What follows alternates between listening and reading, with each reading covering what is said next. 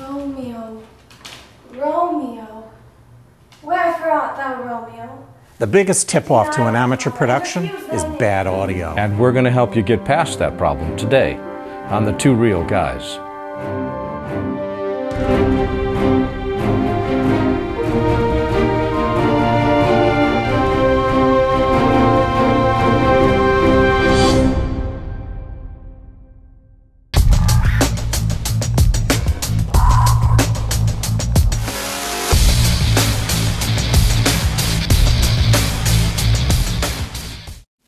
Hi, I'm Norman Hollyn. And I'm Larry Jordan. One of the most heartbreaking emails that I get, and way too often, is someone writes, generally a youngster, who says, I've spent the last several years working on my production. I'm all set to send it off to the festivals. Mm-hmm. All I have to do is to remove the echoes. Oh, God. That's not too easy, is no, it? No, it's the only answer is you're stuck. You have to go back and re-record the audio because you can't remove echoes right. once you, you they're created recorded. That there was a problem in production that create a post-production problem. One of the things I've learned is the best way to improve the quality of your picture is to improve the quality of your audio. Mm-hmm. In fact, uh, ask anybody who's at uh, Sundance Film Festival or any of the big film festivals around, and they'll say that the biggest determining factor to having a uh, film that doesn't look professional is having unprofessional sound. Yeah, you got to remember that the camera mic is not your friend. Mm, now, why is that? It's too far away and it records way too much room tone, room noise, and echoes. If you record everything with the camera mic, you may understand what's going on, but nobody else understands what's going on. So then you're not really going to be getting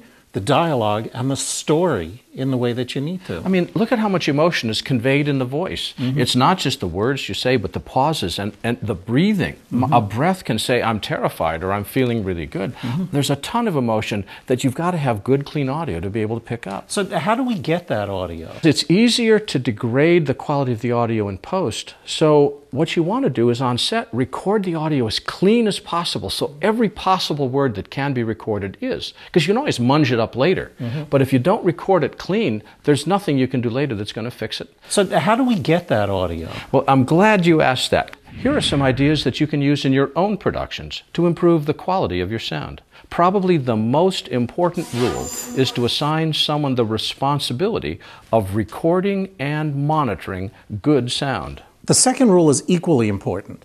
Make sure to record all of your audio so the levels never ever exceed zero. oh boy, true. Audio that is too loud is distorted, and just like echo, once you've got distortion in there, you can't get it out. Where possible, record each actor to their own audio channel. This simplifies editing later by separating their voices. Always record audio even if you don't plan to use it.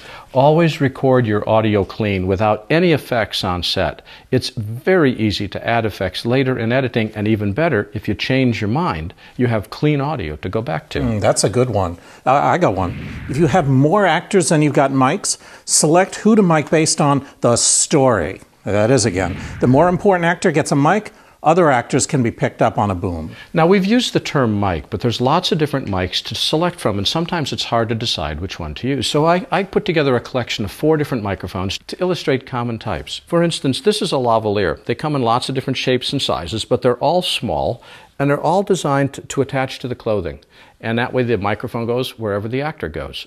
The benefit to a lavalier is it's small and can be hidden in clothing.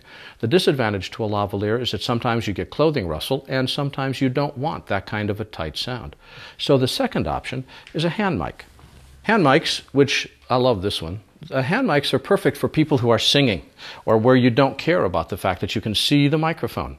However, if you're doing a romantic love scene, having everybody holding a hand mic is perhaps counterintuitive to the romance that's being seen. Unless hand, it's a love scene about microphones. Or a love scene, people singing to each other. But generally, you'll use hand mics. you'll use hand mics when you're doing music, but not when you're doing drama. A much better choice is this. This is called a short shotgun.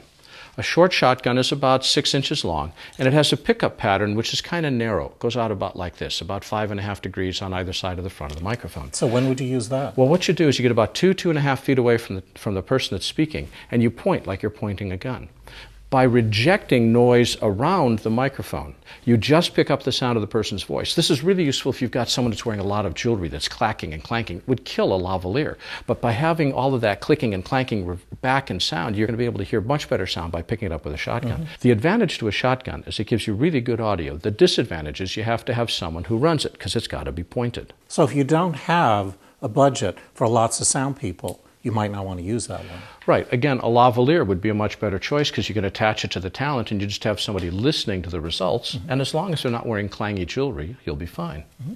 Now, another option is this one. This is called a long shotgun. It's longer, it's anywhere from 8 inches to as long as 14 or 15 inches. Has a much narrower pickup pattern. It's maybe, oh, 1 to 3 degrees, so that it's designed to get farther back from the talent and still point to them and reject noise around it. This is useful in a very noisy environment or when you're shooting a wide shot, but you have to have lots of good audio. The, this would hang from a boom from the ceiling and come in over the top of your talent. You'll use these in stage productions where they're, they're attached to devices called booms that come in over the top of the set. Mm-hmm. For general purposes, a hand mic is perfect for music, a lavalier when you don't have a lot of extra hands to run the mic, and a short shotgun when you want really good quality and not the risk of clothing rustle or banging. Wow, a lot of choices there. There are a lot of choices, but the goal is to get good audio. And there's no one perfect technical solution that provides really, really good audio. And one thing that we do know is the best way to get a better picture is to get better sound. Oh boy, you can say that again. The best way to get better picture, no, I'm sorry, go ahead. is to make your sound sound great. Right. We'll be back with a tip right after this.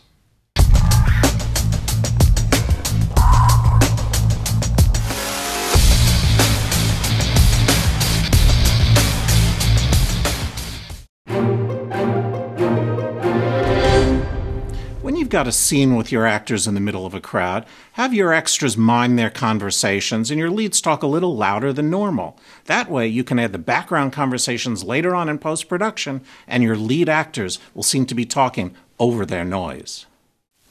So it's important to remember that audio makes all the difference. I'm Norman Hollyn. And I'm Larry Jordan, and thanks for watching. The Two Reel Guys.